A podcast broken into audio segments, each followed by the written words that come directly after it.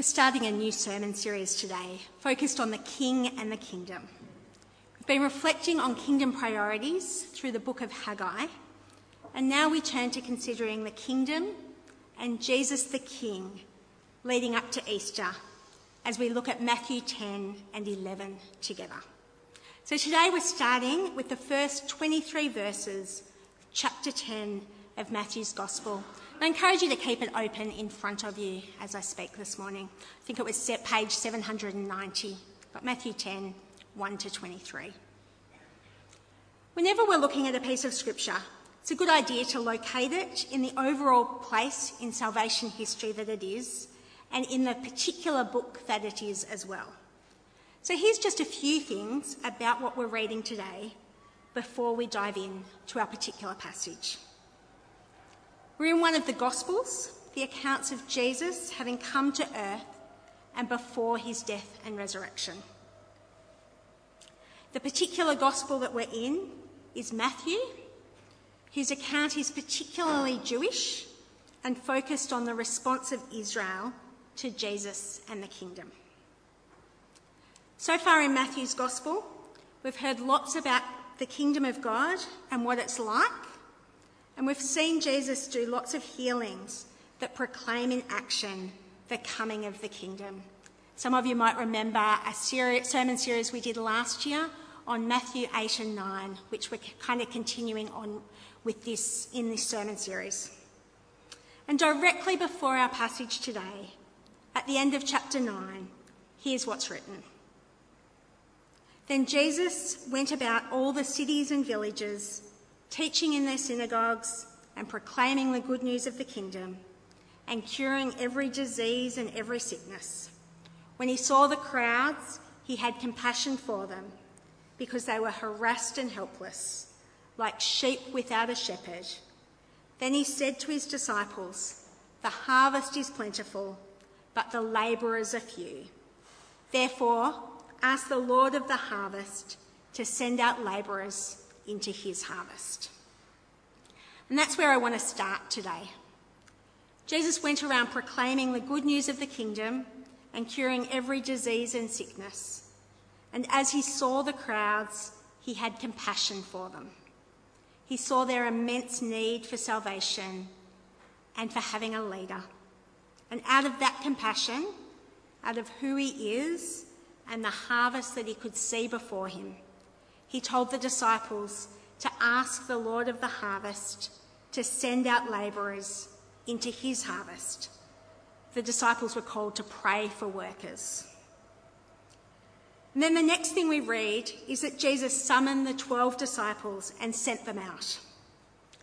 They were the answer to the prayer that Jesus told them to pray. They were the workers that Jesus sent out into the harvest field. Notice here that they were sent. It wasn't their initiative and choice, it was Jesus who chose them and sent them. And it was a mixed group of people who Jesus called and sent. He sent them in community, not alone. Jesus told them where to go. He was very specific. He told them to go to the lost sheep of Israel, not to the Gentiles and not to the Samaritans. Here, Jesus is aiming to give Israel, the people who God had chosen, a chance to respond to the message of the kingdom being near. He told them to proclaim the good news that the kingdom of heaven has come near and to cure the sick, raise the dead, cleanse the lepers, cast out demons. That is, they're to preach what Jesus preached and they're to do what Jesus did. They had his authority to do this. And they're to do these things freely, without charge, because there's no charge for the good news. It's a free gift of grace. Then we read that Jesus tells them to take no gold or silver or copper in your belts, no bag for your journey, or two tunics or sandals or a staff, for labourers deserve their food. This actually has a few senses to it. Firstly, the word translated here, take, is more like obtain. So the sense is don't wait to obtain the things you might think are necessary for this trip. Just get on with it. Secondly, don't take the extras that you might take for a long journey because this is a pretty local mission trip, really. And thirdly, and most importantly, know that God will take care of you on this mission. The one whose mission it is will provide what you need. So, the urgency of the mission, what is truly needed for this mission, and the trust in God to provide are at the fore here. Then we have some instructions about what to do when they enter a town or village. They're to consider carefully what to, where to stay and to stay with someone who is worthy.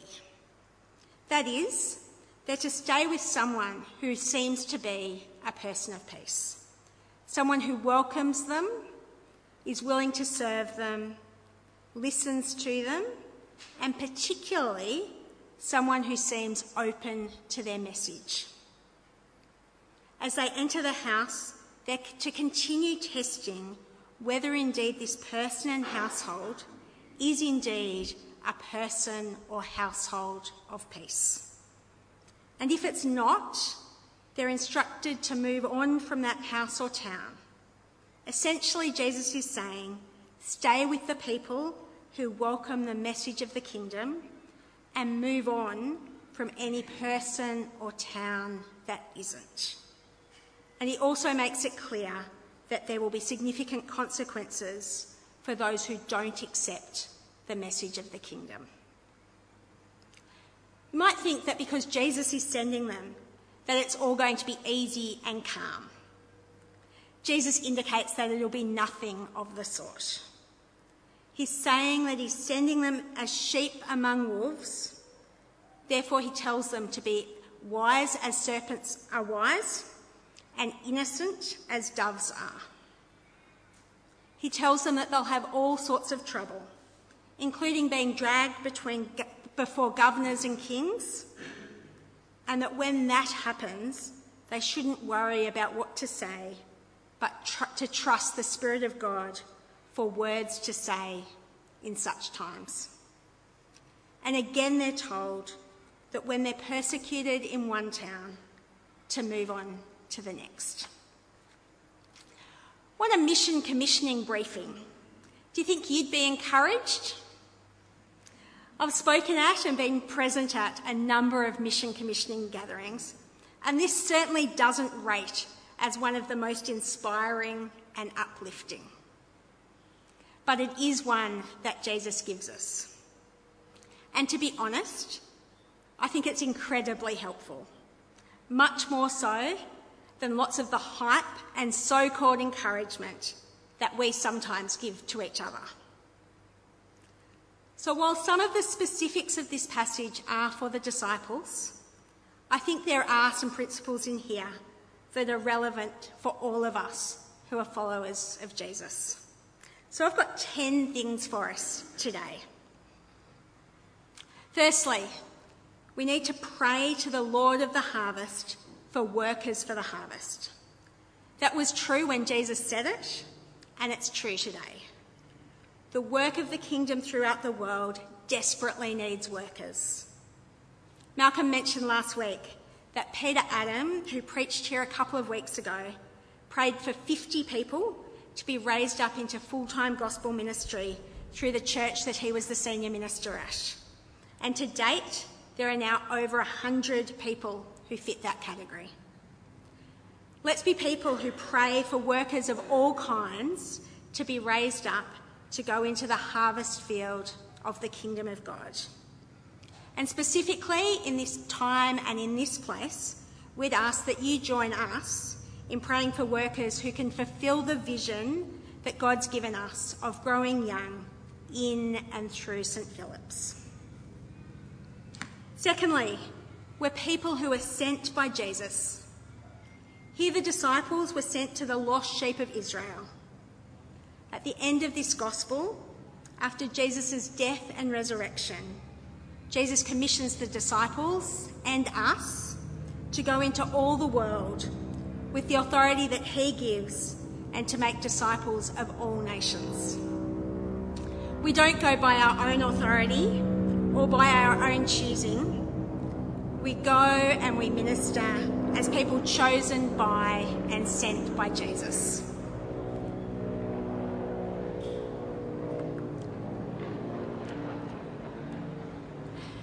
Thirdly, we need to know the message and the ways of Jesus. The disciples were sent to proclaim the good news of the kingdom in word and deed. They knew deeply the message of the kingdom from having been with and around Jesus. And they knew the ways of the kingdom by seeing them lived by Jesus. We need to be people who are so grounded in the Bible and our relationship with Jesus that we likewise are people who, are deep, who deeply know the message and ways of the kingdom. We need to be people who know the King and his sacrificial love and compassion for us, and to live on mission out of that relationship. Fourthly, we learn as we step out on mission in the ways God calls us to. The disciples have been with Jesus and have been watching him proclaim the good news of the kingdom and healing people. Imagine what it was like when Jesus sends them out. I have no question that they would feel that they didn't feel like they had all it would take and that they had lots of questions. Yet they would learn as they went. And they weren't sent alone. They were sent with each other and with the Spirit of God speaking through them. Likewise, we learn as we step out on mission. We don't need to have it all together in order to be on mission. I have no doubt that who I am now is shaped by being encouraged and included in local mission and evangelism initiatives when I was 14 or 15. Fifthly, we need to stay focused on what we're called to do. The disciples were sent by Jesus in this passage to the lost sheep of Israel. It's not that other things were not important, but that is the mission to which the disciples were sent by Jesus in that time and place. We need to know what it is that God has called us to and to stay focused on that. A key passage for me personally is from the message um, the message translation of Galatians 6, where it says, Make a careful exploration of who you are and the work that you've been given, and then sink yourself into that. We each need to know what Jesus has sent us to do in this time and place, and to stay focused on that. Sixthly, we need to proclaim the good news through word and action. The disciples are told to proclaim the good news by saying that the kingdom of heaven has come near and by doing the works of the kingdom. These aren't separated, they're completely integrated. We're told to proclaim the kingdom by word and deed, not by word or deed. This morning, the Common have their Good Fruit Ministry. That's where James is this morning. And this is a photo from their Good Fruit Ministry last year, one of the times last year. Here's one photo and another. Um, and I have no doubt that in these pictures, but also this morning, they'll be giving fruit and vegetables to people. They'll be speaking with people about the good news of Jesus. And they'll be praying for people that they would know God's healing and wholeness in their lives. The good news will be being proclaimed through word and action. Seventhly, the mission is urgent. Part of why Jesus said to the disciples to not take or obtain gold or silver or copper was because it was urgent to get on with this mission. They needed to get on with it and not let anything delay them. That urgency is also the case today. we have people who need Jesus all around us in Cottesloe, in Perth, and throughout the world. They're lost, and we have been sent to proclaim the good news of the kingdom to them and to make disciples. There are people in our families, our communities, our workplaces, our sporting clubs who need Jesus. And there are people throughout the world who need to hear the same good news. Are you, am I, treating this mission as urgent? Eighthly, we need to discern who is open to the good news and to move on if people are not open. In this passage, we read that Jesus tells the disciples to discern who they stay with, and then we read in a couple of places that he tells them to move on if the message that they bring is not received and welcomed. Now, if you're like me, and I suspect that many of you are, you'll react to this one. Isn't God loving? And isn't He endlessly patient? And so, shouldn't we just persist with people for as long as it takes? Certainly, God is endlessly patient and He is loving, and He longs more than we do for all to be saved. But here, He's calling His disciples to move on if the proclamation of the good news is not welcomed and when they receive opposition. Discernment is absolutely needed, and there are times to persevere in continuing to present the gospel in contexts despite it not being received and in spite of persecution. But I think what is here is actually important for us to hear, especially for those of you who, like me, react to the thought of not persisting when the good news of Jesus is rejected. It's clearly what Jesus tells the disciples here.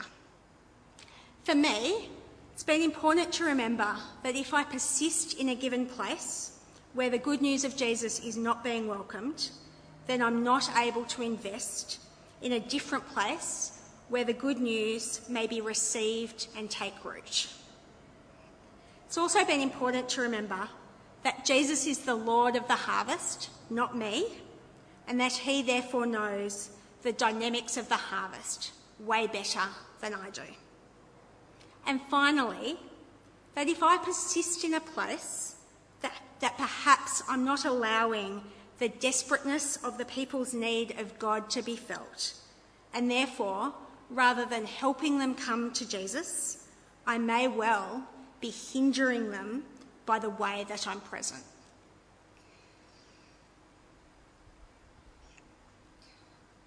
Ninthly, we need to know that there will be opposition and how to respond to it. Most of us have grown up in an environment where a Christian worldview has shaped the core of our society's values. This is increasingly less the case, and many Christians are surprised. But Jesus told his disciples in this passage that they would meet opposition on their mission and we will meet it on ours. How are we to respond? We need to be wise like serpents and innocent like doves. We need to use our head and avoid unnecessary danger, yet have a kind of naive, naive fearlessness that stays engaged despite the risk. Prudence and purity are also two other ideas that come out of the concepts of being wise like serpents and innocent like doves. As our society continues to shift from its Christian foundations, we need to heed these instructions of Jesus and keep learning what they look like for our mission in the world today. And as part of that, know that we need the Spirit's leading.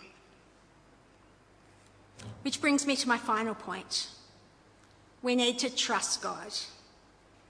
It's His mission, His kingdom, and we are His people. We need to trust Him for everything we need. We need to trust Him for provision for the journey and for guidance in what to do and say. We need to trust Him to lead us where He would have us go and to show us where and when to stay and where and when to move on. It's His good news that we're proclaiming and His work that we're joining in. He's the one who has brought us to know Him, the one who sends us out on mission, and the one who calls people to Himself. He's the King, and it's His kingdom that we're called to proclaim. Amen. If you'd like a copy of those 10 points, they're just on the table at the back. You can grab them at the end of the service.